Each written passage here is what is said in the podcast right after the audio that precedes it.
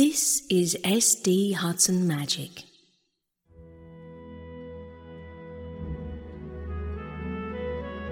Welcome to my story series, Wind in the Willows.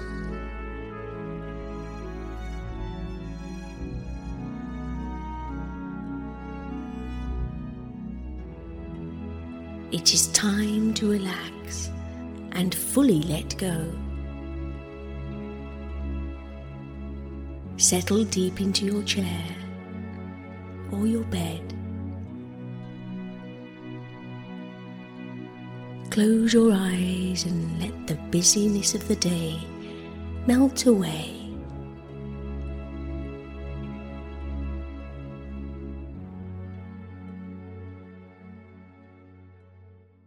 Chapter 11 Like summer tempests came his tears.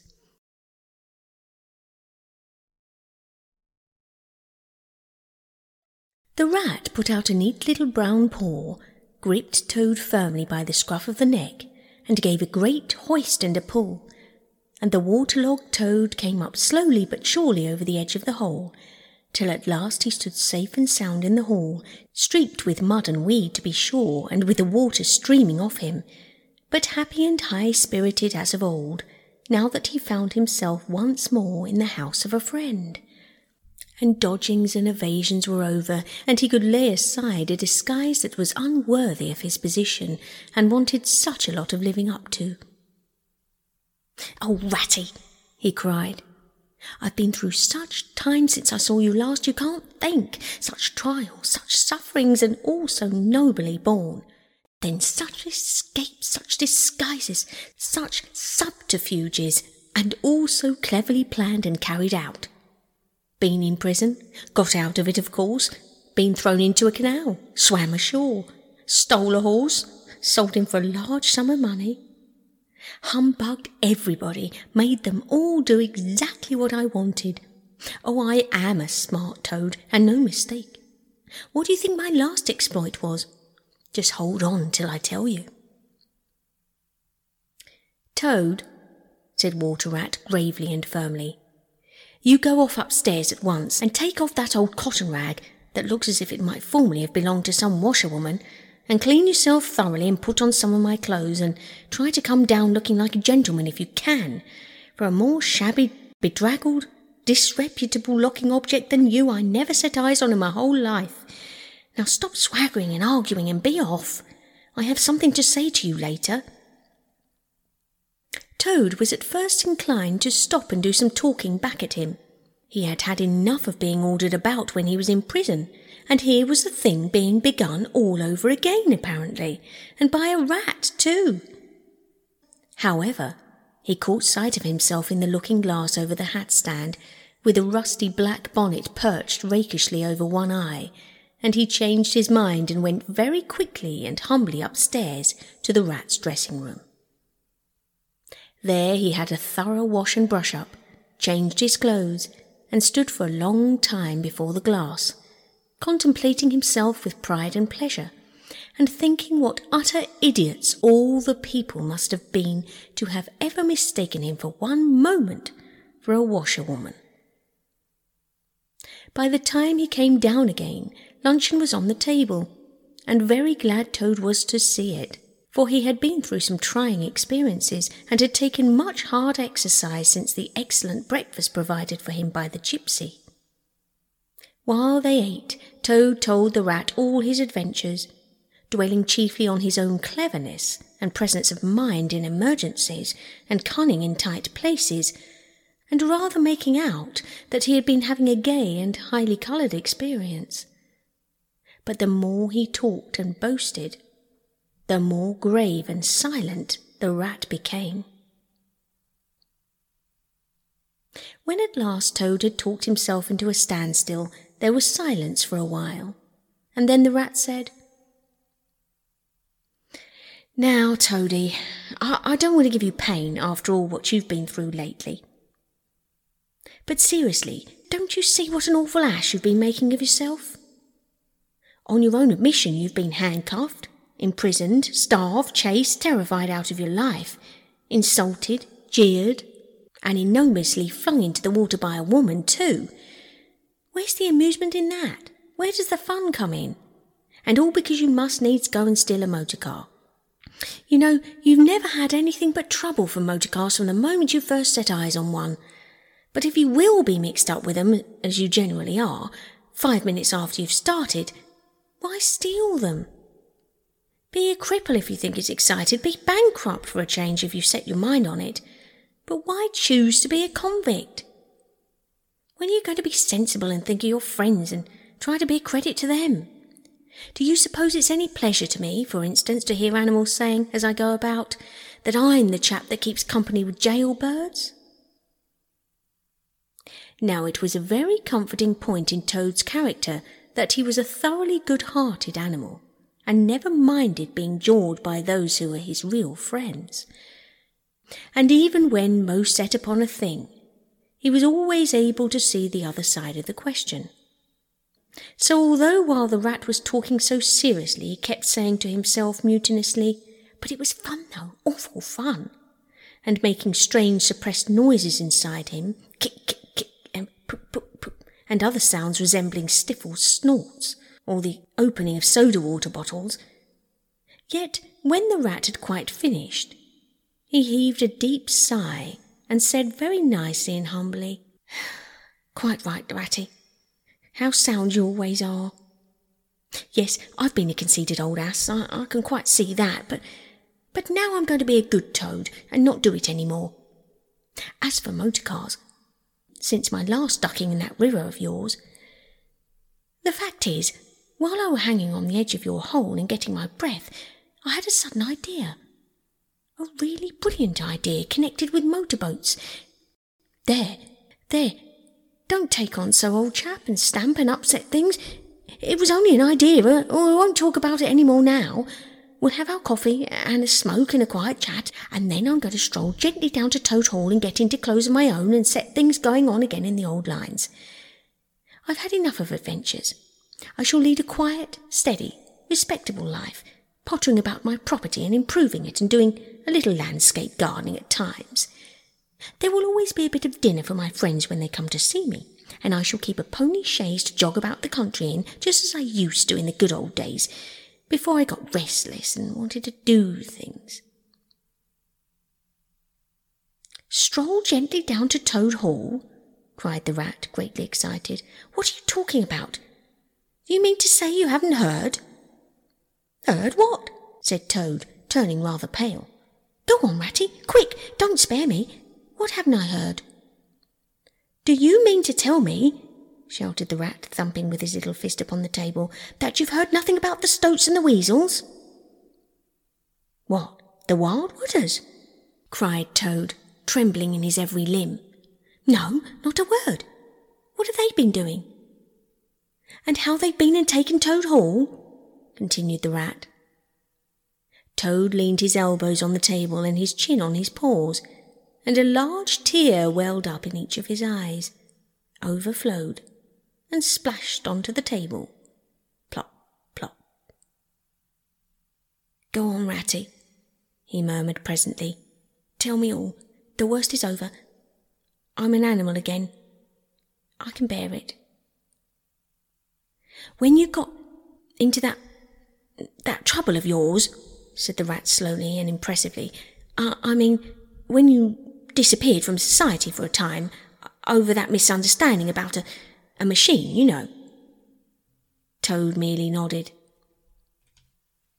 Well, it was a good deal talked about down here, naturally, continued the rat.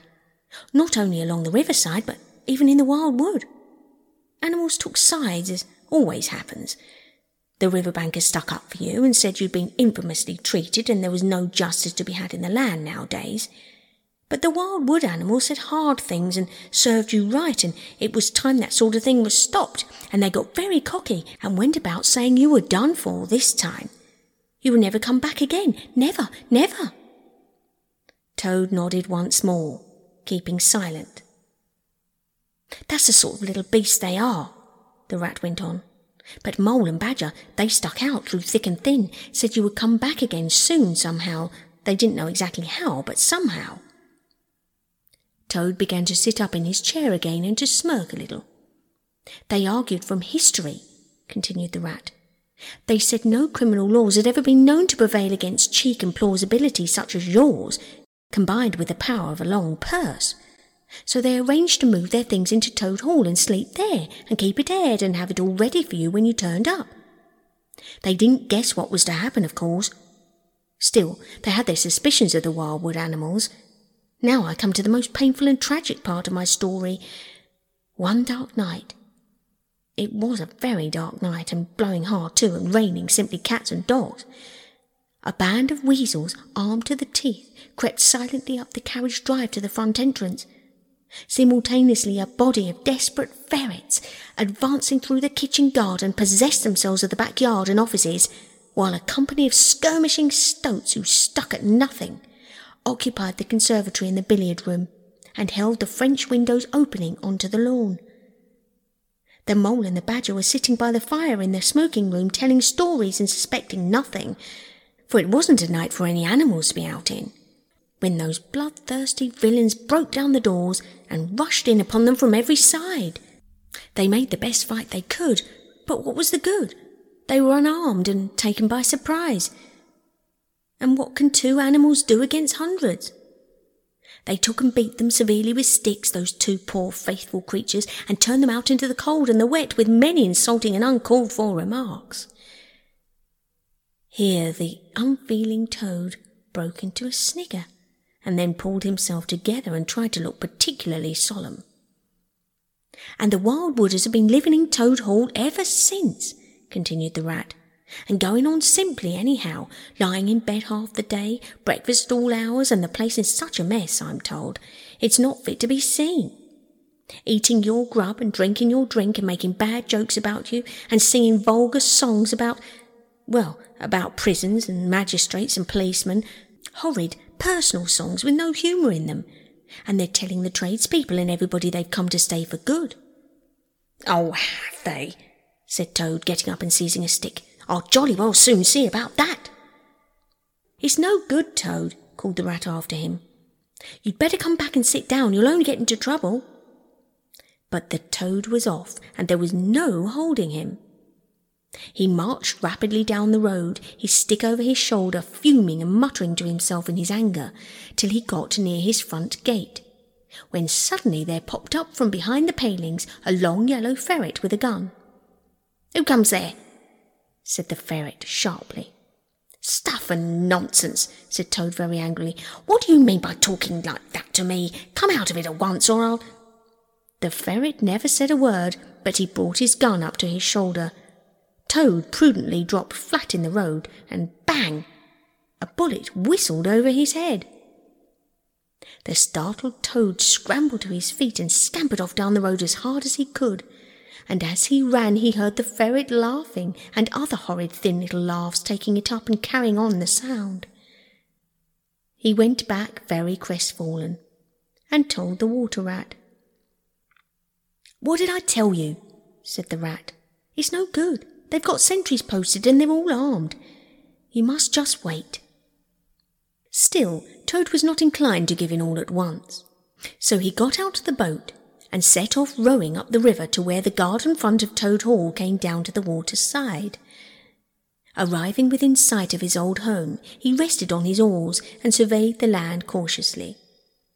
All seemed very peaceful and deserted and quiet.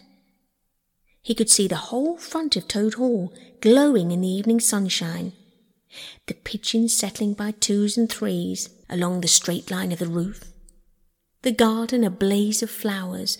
The creek that held up to the boathouse, the little wooden bridge that crossed it, all tranquil, uninhabited, apparently waiting for his return.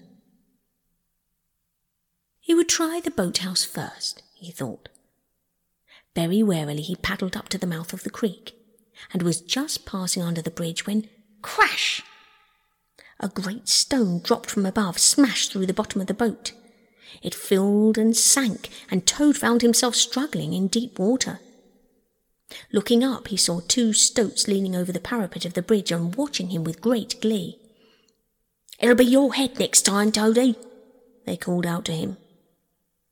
The indignant Toad swam to shore, while the stoats laughed and laughed, supporting each other, and laughed again, till they had nearly two fits. That is one fit each, of course. The Toad retraced his weary way on foot, and related his disappointing experiences to the Water Rat once more. Well, what did I tell you? said the Rat very crossly. And now look here, see what you've been and done? Lost me my boat that I was so fond of, that's what you've done, and simply ruined that nice suit of clothes that I lent you. Really, Toad, of all the trying animals, I wonder you managed to keep any friends at all. The Toad saw at once how wrongly and foolishly he had acted. He admitted his errors and wrong-headedness, and made a full apology to Rat for losing his boat and spoiling his clothes and he wound up by saying, with that frank self surrender which always disarmed his friend's criticism and won them back to his side, Ratty, I see that I have been a headstrong and a wilful toad. Henceforth, believe me, I will be humble and submissive, and I will take no action without your kind advice and full approval.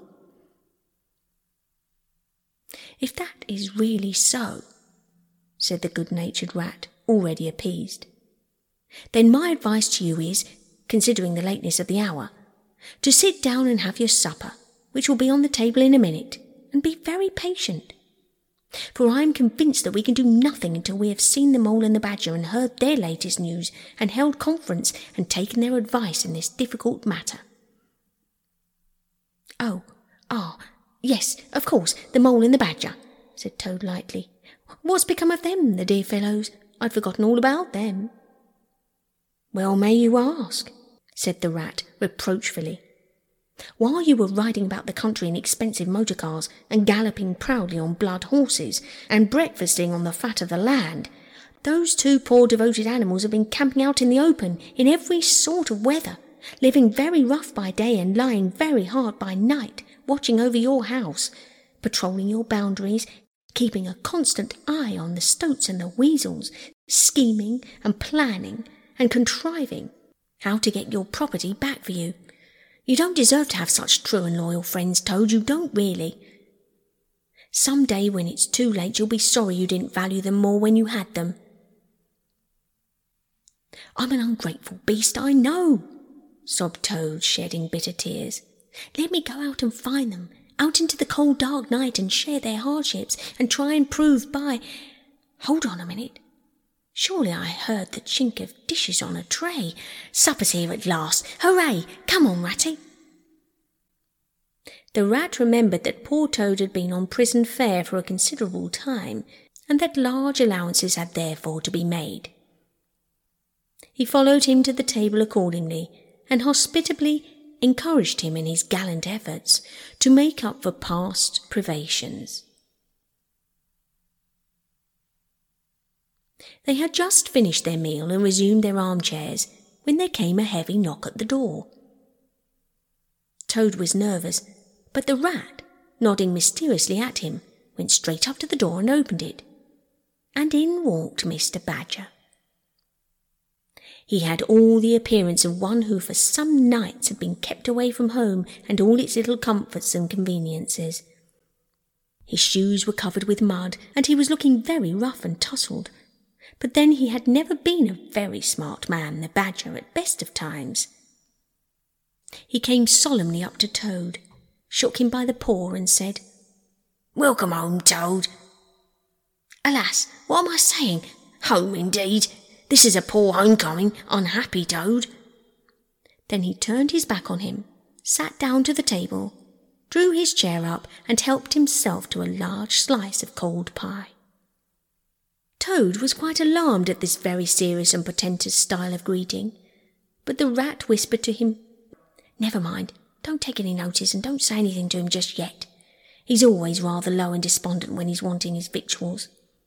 In half an hour's time he'll be quite a different animal. So they waited in silence, and presently there came another and a lighter knock. The rat, with a nod to Toad, went to the door and ushered in the mole, very shabby and unwashed, with bits of hay and straw sticking in his fur. Hooray! Here's old Toad, cried the mole, his face beaming. Fancy having you back again. And he began to dance around him. We never dreamt you would turn up so soon. Why, you must have managed to escape, you clever, ingenious, intelligent toad. The rat, alarmed, pulled him by the elbow, but it was too late. Toad was puffing and swelling already. Clever? Oh, no, he said. I'm not really clever according to my friends. I've only broken out of the strongest prison in England, that's all, and captured a railway train and escaped on it, that's all, and disguised myself and gone about the country humbugging everybody, that's all. Oh no, I'm a stupid ass, I am. I'll tell you one or two of my little adventures, Mole, and then you should judge for yourself. Well, well, said the Mole, moving towards the supper table. Supposing you talk while I eat. Not a bite since breakfast. Oh my, oh my. And he sat down and helped himself liberally to cold beef and pickles. Toad straddled on the hearth rug, thrust his paw into his trouser pocket, and pulled out a handful of silver. Look at that, he cried, displaying it. That's not so bad, is it, for a few minutes' work? And how do you think I done it, Mole? Horse stealing, that's how I done it. Go on, Toad, said the mole, immensely interested. Toad, do be quiet, please, said the rat, and don't you egg him on, Mole, when you know what he is. But please tell us as soon as possible what the position is and what's best to be done now that Toad's back at last. The position's about as bad as it can be, replied the mole grumpily. And as for what's to be done, why, blessed if I know. The badger and I have been round and round the place by day and by night. Always the same thing. Sentries posted everywhere, guns poked out at us, stones thrown at us. Always an animal on the lookout, and when they see us, my, how do they laugh! That's what annoys me the most. It's a very difficult situation, said the rat, reflecting deeply. But I think I see it now, in the depths of my mind, what Toad really ought to do. I will tell you. He ought to. No, he oughtn't, shouted the mole with his mouth full. Nothing of the sort. You don't understand. What he ought to do is he ought to. Well, I shan't do it anyway, cried Toad, getting excited. I'm not going to be ordered about by you fellows. It's my house we're talking about, and I know exactly what to do. And I'll tell you, I'm going to. By this time they were all three talking at once, at the top of their voices and the noise was simply deafening when a thin, dry voice made itself heard saying, Be quiet at once, all of you! And instantly every one was silent. It was the badger who, having finished his pie, had turned round in his chair and was looking at them severely. When he saw he had secured their attention and that they were evidently waiting for him to address them, he turned back to the table again and reached for the cheese. And so great was the respect commanded by the solid qualities of that admirable animal, that not another word was uttered until he had quite finished his repast, and brushed the crumbs from his knees. The toad fidgeted a good deal, but the rat held him firmly down. When the badger had quite done, he got up from his seat and stood before the fireplace, reflecting deeply. At last he spoke. Toad, he said severely, you bad, troublesome little animal. Aren't you ashamed of yourself? What do you think your father, my old friend, would have said if he had been here tonight and had known of all your goings on? Toad, who was on the sofa by this time with his legs up, rolled over on his face, shaken by sobs of contrition. There, there, went on the badger more kindly. Never mind, stop crying. We're going to let bygones be bygones and try and turn over a new leaf. But what the mole said is quite true. The stoats are on guard at every point, and they make the best sentinels in the world. It's quite useless to think of attacking the place. They're too strong for us. Then it's all over, sobbed the toad, crying into the sofa cushions. I shall go and enlist for a soldier and never see my dear Toad Hall any more. Come, cheer up, Toady, said the Badger. There are more ways of getting back a place than taking it by storm. I haven't said my last word yet. Now, I'm going to tell you a great secret. Toad sat up slowly and dried his eyes. Secrets had an immense attraction for him because he could never keep one, and he enjoyed the sort of unhallowed thrill he experienced when he went and told another animal, after having faithfully promised not to. There is an underground passage, said the Badger impressively, that leads from the river bank, quite near here, right up to the middle of Toad Hall. Oh, nonsense, Badger, said Toad rather airily. You've been listening to some of the yarns they spin in the public houses about here. I know every inch of Toad Hall, inside and out. Nothing of the sort, I, I do assure you.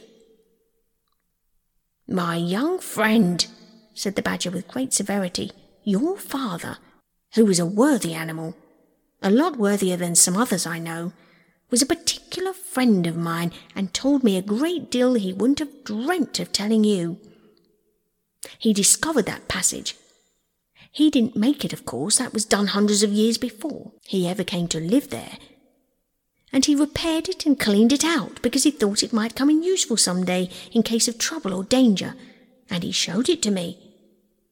Don't let my son know about it, he said. He's a good boy, but very light and volatile in character, and simply cannot hold his tongue. If he's ever in a real fix, and it would be of any use to him, you may tell him about the secret passage, but not before. The other animals looked hard at Toad to see how he would take it. Toad was inclined to be sulky at first, but he brightened up immediately, like the good fellow he was. Well, well, he said. Perhaps I am a bit of a talker, a popular fellow such as I am. My friends get round me, we chaff, we sparkle, we tell witty jokes, and somehow my tongue gets wagging. I have the gift of conversation. I've been told I ought to have a salon, whatever that may be. Never mind. Go on, Badger. How's this passage of yours going to help us? I found out a thing or two lately, continued the Badger. I got Otter to disguise himself as a sweep and call in the back door with brushes over his shoulder, asking for a job. There's going to be a big banquet tomorrow night. It's somebody's birthday, the Chief Weasel's, I believe, and all the weasels will be gathered together in the dining hall, eating and drinking, laughing, carrying on, suspecting nothing. No guns, no swords, no sticks, no arms of any sort whatsoever. But the sentinels will be posted as usual, remarked the rat. Exactly, said the badger. That is my point. The weasels will trust entirely to their excellent sentinels, and that is where the passage comes in. That very useful tunnel leads right up under the butler's pantry next to the dining hall. Aha! That squeaky board in the butler's pantry, said Toad. Now I understand it. We shall creep out quietly into the butler's pantry, cried the mole. With our pistols and swords and sticks, shouted the rat. And rush in upon them, said the badger. And whack 'em, and whack 'em, and whack 'em, cried the toad in ecstasy, running around and around the room and jumping over the chairs. Very well, then, said the badger, resuming his usual dry manner. Our plan is settled, and there's nothing more for you to argue and squabble about. So, as it's getting very late, all of you go right off to bed at once. We'll make all the necessary arrangements in the course of the morning tomorrow. Toad, of course, went off to bed dutifully with the rest. He knew better than to refuse, though he was feeling much too excited to sleep.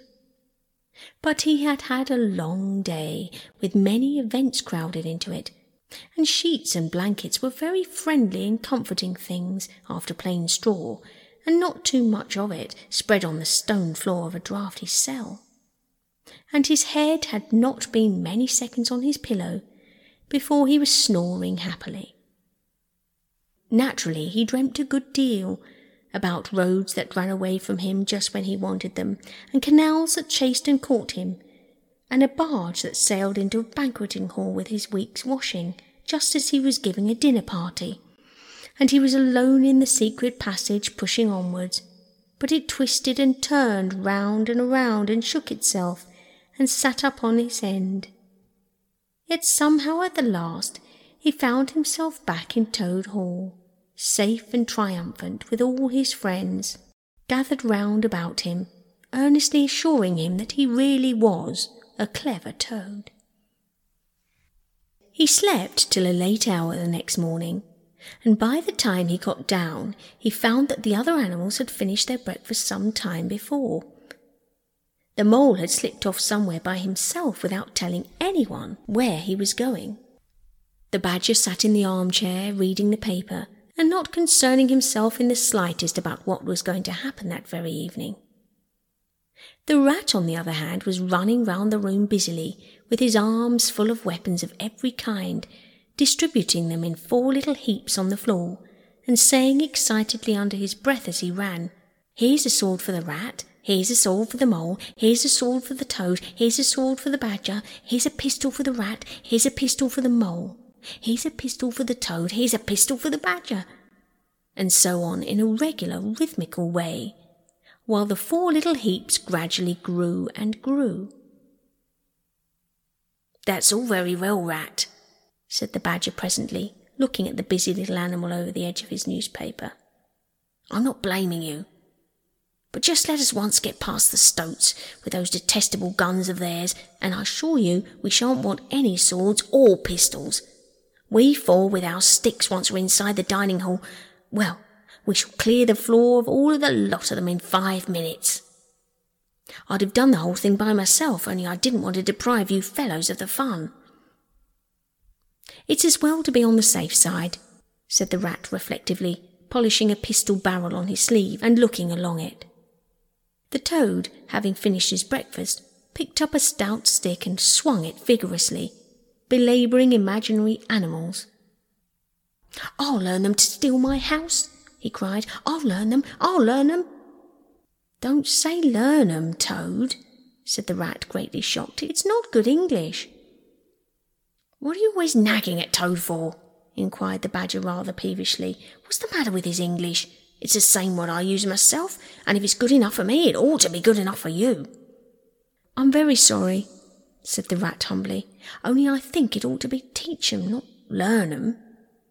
But we don't want to teach 'em, replied the badger. We want to learn 'em, learn 'em, learn 'em. And what's more, we're going to have to do it too.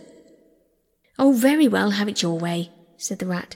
He was getting rather muddled about it himself, and presently he retired into a corner where he could be heard muttering, Learn 'em, teach 'em, teach 'em, learn 'em, till the badger told him rather sharply to leave off. Presently the mole came tumbling into the room, evidently very pleased with himself. I've been having such fun, he began at once. I've been getting a rise out of the stoats. I hope you've been very careful, Mole, said the rat anxiously. I should hope so too, said the mole confidently. I got the idea when I went into the kitchen to see about Toad's breakfast being kept hot for him. I found that old washerwoman dress that he came home in yesterday hanging on a towel horse before the fire. So I put it on, and the bonnet as well, and the shawl, and I went off to Toad Hall as bold as you please. The sentries were on the lookout, of course, with their guns and their who comes there and all the rest of their nonsense. Good morning, gentlemen, says I, very respectful. Want any washing done today? They looked at me very proud and stiff and haughty and said, Go away, washerwoman, we don't do any washing on duty, or at any other time, says I, Ho, ho, ho, wasn't I funny, Toad? Poor frivolous animal, said Toad very loftily. The fact is, he felt exceedingly jealous of Mole for what he had just done. It was exactly what he would have liked to have done himself, if only he'd have thought of it first and hadn't gone and overslept himself. Some of the stoats turned quite pink, continued the mole, and the sergeant in charge, he said to me, very short, he said, Now run away, my good woman, run away. Don't keep my men idling and talking on their posts. Run away, says I. It won't be me that's running away in a very short time from now. Oh, Moley, how could you? said the rat dismayed. The badger laid down his paper. I could see them pricking up their ears and looking at each other, went on the mole, and the sergeant said to them, Never mind her, she doesn't know what she's talking about. Oh, don't I? said I. Well, let me tell you this. My daughter, she washes for Mr. Badger, and that'll show you whether I know what I'm talking about, and you'll know pretty soon, too. A hundred bloodthirsty badgers, armed with rifles, are going to attack Toad Hall this very night by way of the paddock.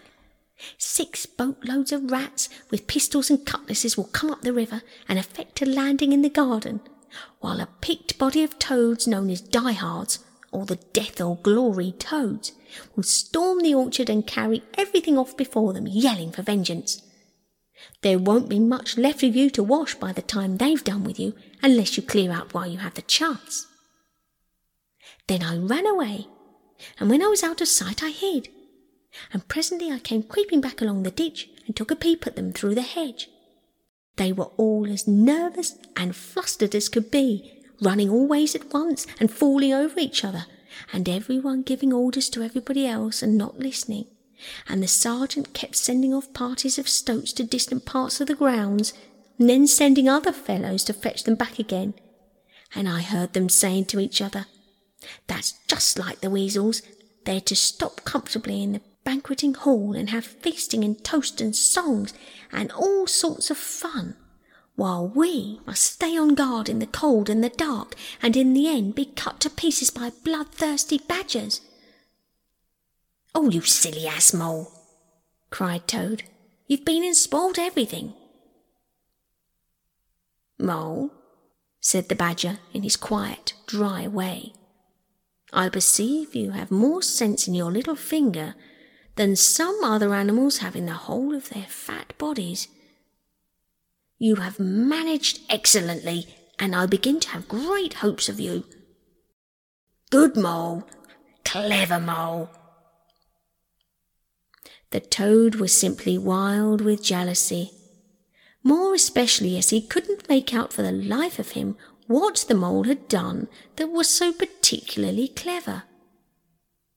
But fortunately for him, before he could show temper or expose himself to Badger's sarcasm, the bell rang for luncheon. It was a simple but sustaining meal bacon and broad beans and a macaroni pudding. And when they had quite done, the badger settled himself into an armchair and said, Well, we've got our work cut out for us tonight, and it'll probably be pretty late before we're quite through with it. So I'm just going to take forty winks while I can and he drew a handkerchief over his face and was soon snoring. The anxious and laborious rat at once resumed his preparations and started running between his four little heaps, muttering, Here's a belt for the rat, here's a belt for the mole, here's a belt for the toad, here's a belt for the badger, and so on. With every fresh accoutrement he produced, to which there seemed really no end, so the mole drew his arm through Toad's, led him into the open air, shoved him into a wicker chair, and made him tell all his adventures from beginning to end, which Toad was only too willing to do.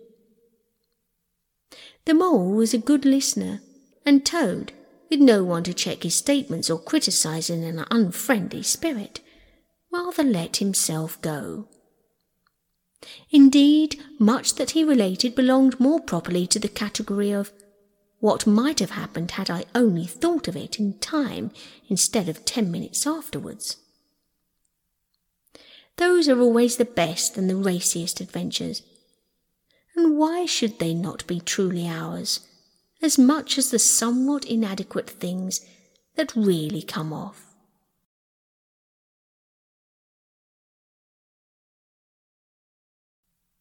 The end.